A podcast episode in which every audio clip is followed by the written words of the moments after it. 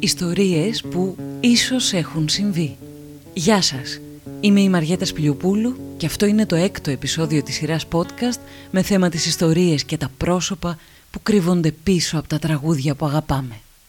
Ήταν 18 Ιανουαρίου του 1915 όταν γεννιόταν στα Τρίκαλα μια από τις μεγαλύτερες μουσικές ιδιοφύες που έβγαλε ποτέ αυτή η χώρα. Ο Βασίλης Τσιτσάνης.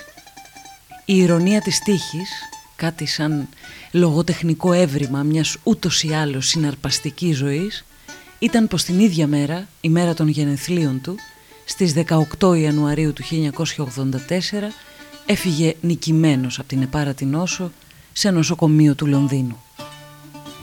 Κι αν η ζωή μας είναι μια αστραπή, όπως έγραψε κάποτε ο Νίκος Καζαντζάκης, μα προλαβαίνουμε, έτσι και ο Βασίλης Τσιτσάνης πρόλαβε μέσα σε αυτή την αστραπή των 69 χρόνων που έζησε να γίνει ο μεγαλύτερος Έλληνας λαϊκός συνθέτης.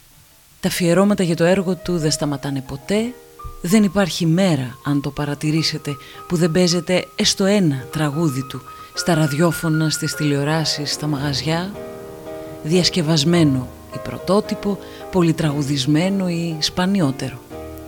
Τα περίπου 750 τραγούδια του, που το 90% είναι στίχη και μουσική, τον χαρακτηρίζουν ως έναν από τους πιο παραγωγικούς και επιδραστικούς συνθέτες. Χρειάζονται πολλά επεισόδια για να μιλήσει κανείς για τον Μπετόβεν της λαϊκής μουσικής, όπως τον αποκαλούσε ο Μίκης Θεοδωράκης.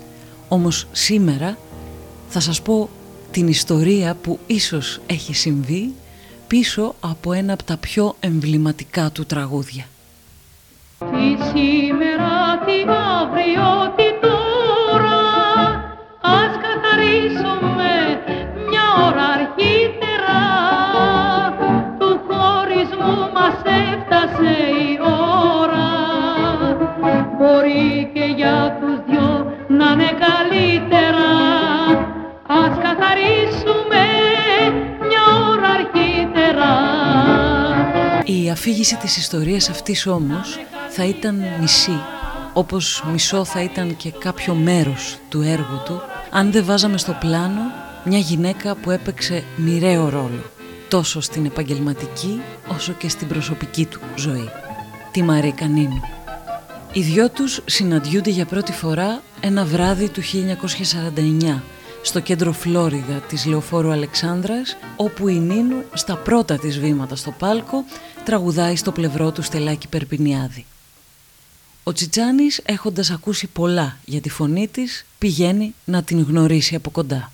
Ο ίδιος χρόνια μετά στη βιογραφία του είπε για τη Μαρή Κανίνου «Την άκουσα και δεν άργησα να καταλάβω το ταλέντο της. Κατάλαβα πως με δουλειά θα άφηνε εποχή. Είχε μια ξεχωριστή ερμηνευτική ικανότητα. Είχε το κάτι άλλο. Η Μαρίκα στο πάλκο ήταν ασυναγώνιστη. Οι κινήσεις της ήταν κάτι το συγκλονιστικό. Όταν τραγουδούσε είχε τέτοια εκφραστικότητα και τέτοια μεταδοτικότητα στο κοινό που δεν πρόκειται να γεννηθεί άλλη. Το κέφι που δημιουργούσε η Νίνου στο πάλκο έφτιαχνε μια ατμόσφαιρα που μπορούσε να χαλάσει ο κόσμος στο μαγαζί. Αυτό ήταν έμφυτο. Ήταν γεννημένη για το πάλκο.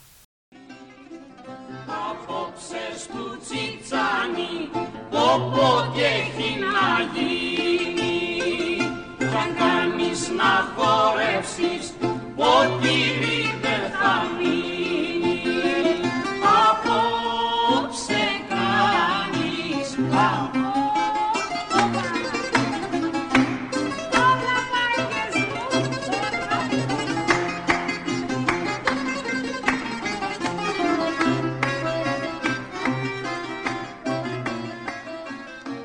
Ποια ήταν όμως η Μάρη Κανίνου; Η Ευαγγελία Ταμιάν, όπως ήταν το πραγματικό της όνομα, γεννήθηκε κατά μία εκδοχή το 1918 στον Κάφκασο από αρμένικη οικογένεια και ήρθε 10 χρονών στη Θεσσαλονίκη. Κατά μία άλλη επικρατέστερη και πιο μυθιστορηματική εκδοχή γεννήθηκε το 1922 πάνω στο πλοίο Ευαγγελίστρια που μετέφερε την οικογένειά της από τη Σμύρνη στον Πειραιά μετά την καταστροφή γεννήθηκε σε τόσο άθλια κατάσταση που έζησε από θαύμα και ο καπετάνιος της έδωσε το όνομα Ευαγγελία που βεβαίως σημαίνει αυτή που φέρνει τα καλά νέα.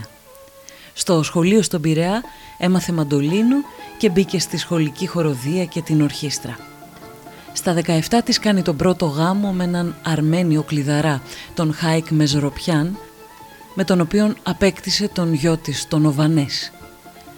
Το 1944 γνωρίζει και παντρεύεται τον δεύτερο άντρα της, ακροβάτη, στο επάγγελμα Νίκο Νίνο Νικολαίδη.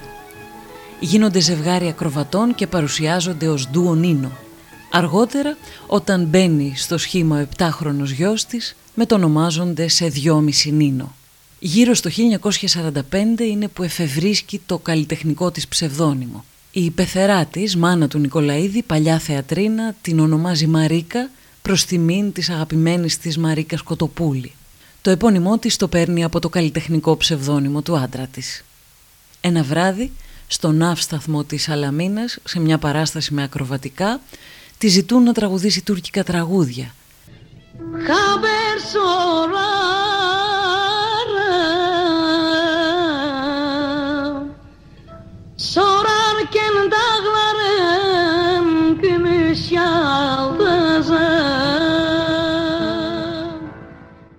Μέσα στο κοινό βρίσκεται και ο μεγάλος ηθοποιός της επιθεώρησης Πέτρος Κυριακός που την ακούει και ενθουσιάζεται και τη συστήνει αμέσως στο Μανώλη Χιώτη ο οποίος γράφει πάνω στη φωνή της το «Ώρες σε κρυφοκοιτάζω και θα σου πω το μυστικό μου». Αυτά είναι τα δύο πρώτα τραγούδια που βγαίνουν με τη φωνή της σε δίσκο τον Ιούνιο του 1948. Ο Στελάκης Περπινιάδης την ακούει στη διάρκεια των ηχογραφήσεων και την παίρνει παρτενέρ του στο κέντρο Φλόριδα. Μέσα σε ένα χρόνο ηχογραφεί επίσης τραγούδια του Γιάννη Παπαϊωάννου και του Γιώργου Μιτσάκη. Λίγο μετά τη γνωριμία του συμβαίνει ένα από τα πιο σκοτεινά και φρικτά περιστατικά στο τέλος εκεί του εμφυλίου. Στην ταβέρνα του Τζίμι του Χοντρού ο Τσιτσάνης εμφανίζεται με τη σταθερή του συνεργάτη τη Σωτηρία Μπέλου. Ένα βράδυ μπαίνουν χίτες στο μαγαζί και ζητούν από την Μπέλου να πει το φιλοβασιλικό τραγούδι «Είμαι του Αϊτού ο γιος». Σε μια προσπάθεια να την προκαλέσουν, καθώς ήταν γνωστό πως η Μπέλου ήταν οργανωμένη στο ΕΑΜ, είχε κυνηγηθεί, είχε βασανιστεί και είχε φυλακιστεί κατά τη διάρκεια της κατοχής. Η Μπέλου τους απαντά με το λακωνικό «Αϊ πάγαινε ρε», με αποτέλεσμα να τη σπάσουν στο ξύλο.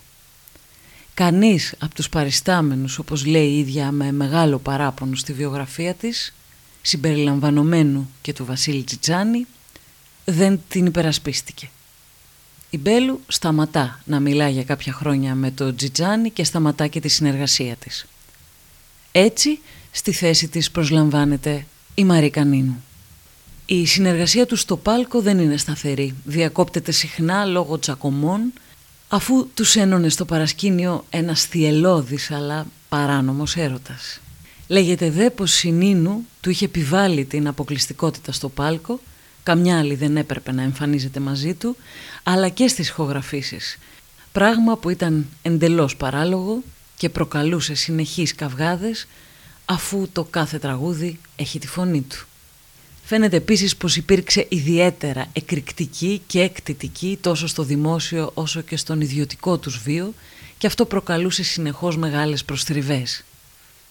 Παρ' όλα αυτά, η συνεργασία τους είναι ιδιαίτερα εμπορική και έμεινε στην ιστορία ως θρηλυκή, καθώς έδωσε τραγούδια που γράφτηκαν πάνω στη φωνή της, όπως η Σεράχ, τα Καβουράκια, «Απόψε κάνεις μπαμ», «Γεννήθηκα για να πονώ» και πολλά πολλά άλλα. Εδώ ακούμε ένα μικρό ηχητικό απόσπασμα, μαρτυρία, από την ταβέρνα του Τζίμι του Χοντρού, που ηχογραφήθηκε από κάποιον ερασιτέχνη και κυκλοφόρησε σε δίσκο το 1977.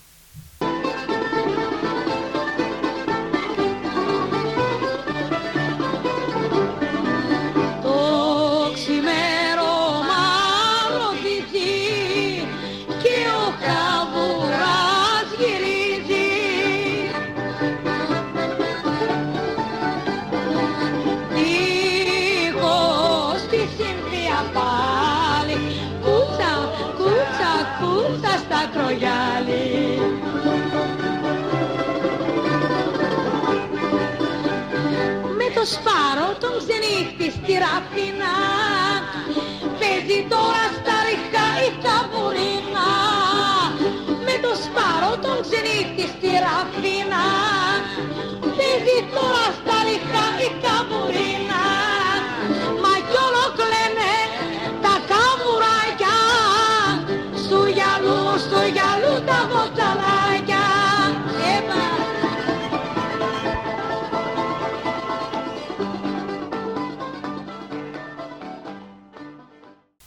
Το 1954 η Μαρίκα ανακαλύπτει πως πάσχει από καρκίνο. Ο Τσιτσάνης αρχικά είναι στο πλάι της, αλλά όταν ο γιατρός της συστήνει να φύγει για θεραπεία στην Αμερική, εκείνη του προτείνει να φύγουν μαζί για περιοδία, όπως τους είχαν επανειλημμένα προτείνει, και συγχρόνως να κάνει και τη θεραπεία της. Εκείνος αρνείται. Δεν θέλει να κάνει ένα τόσο μακρινό ταξίδι, ιδιαίτερα τώρα που περιμένει το δεύτερο παιδί του. Μπαίνουν στο στούντιο για να ηχογραφήσουν ένα καινούριο τραγούδι τον Μάρτιο του 1954.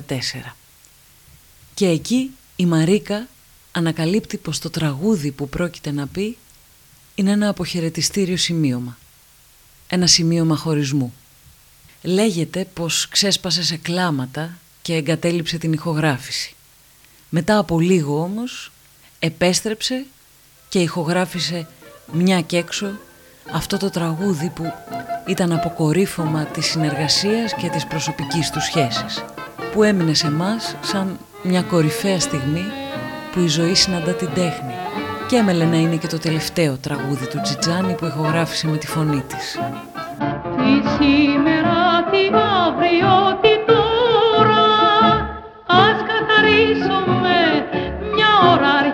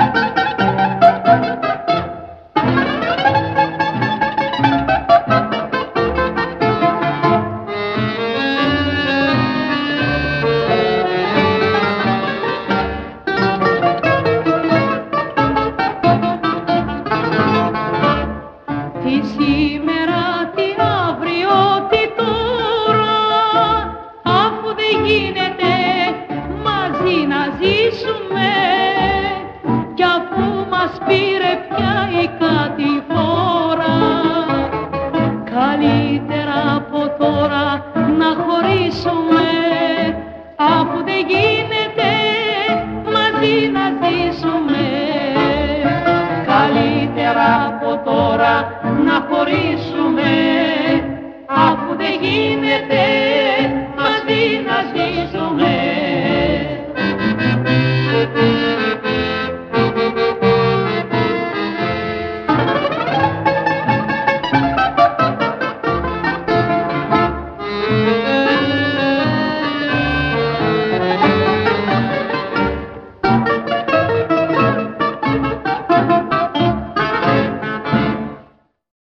Η Μαρίκα Νίνου μετά από δυο περιοδίες στην Αμερική και αλλεπάλληλες θεραπείες έφυγε τελικά δουλεύοντας με φοβερούς πόνους στις 23 Φεβρουαρίου του 1957 σε ηλικία 35 ετών. Οι δυο τους βρέθηκαν μια τελευταία φορά όταν ο Τσιτσάνης την επισκέφθηκε στο σπίτι της τα Χριστούγεννα του 1956. Σε μια από τις τελευταίες τους κουβέντες εκείνη του είπε τη φράση «σαν άστρο ευασίλεψα». Εκείνος που δεν παραβρέθηκε ούτε στην κηδεία της, κάποιους μήνες μετά θα γράψει το τραγούδι «Κυριακή» που ήταν γραμμένο για εκείνη. Κυριακή σε γνώρισα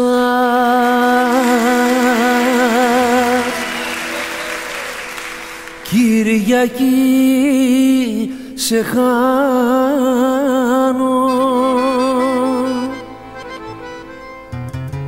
Θέλω να είναι Κυριακή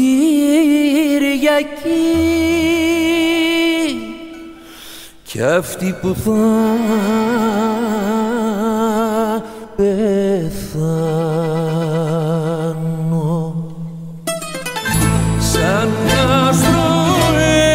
βασίλεψες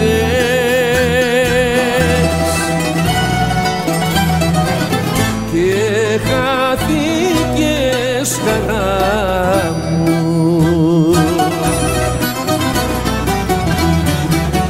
Απ' τον καημό μου το βαλί έγινε μαύρη Κυριακή. Και σπάραξε η καρδιά μου. Κυριακή σε γνώρισα Κυριακή σε χάνω. Θέλω να είναι Κυριακή για αυτή που θα πεθάνω. Ήταν το έκτο επεισόδιο της σειράς podcast «Ιστορίες που ίσως έχουν συμβεί». Αν θέλετε να ακούτε τα καινούργια επεισόδια, ακολουθήστε με στο Spotify. Για χαρά!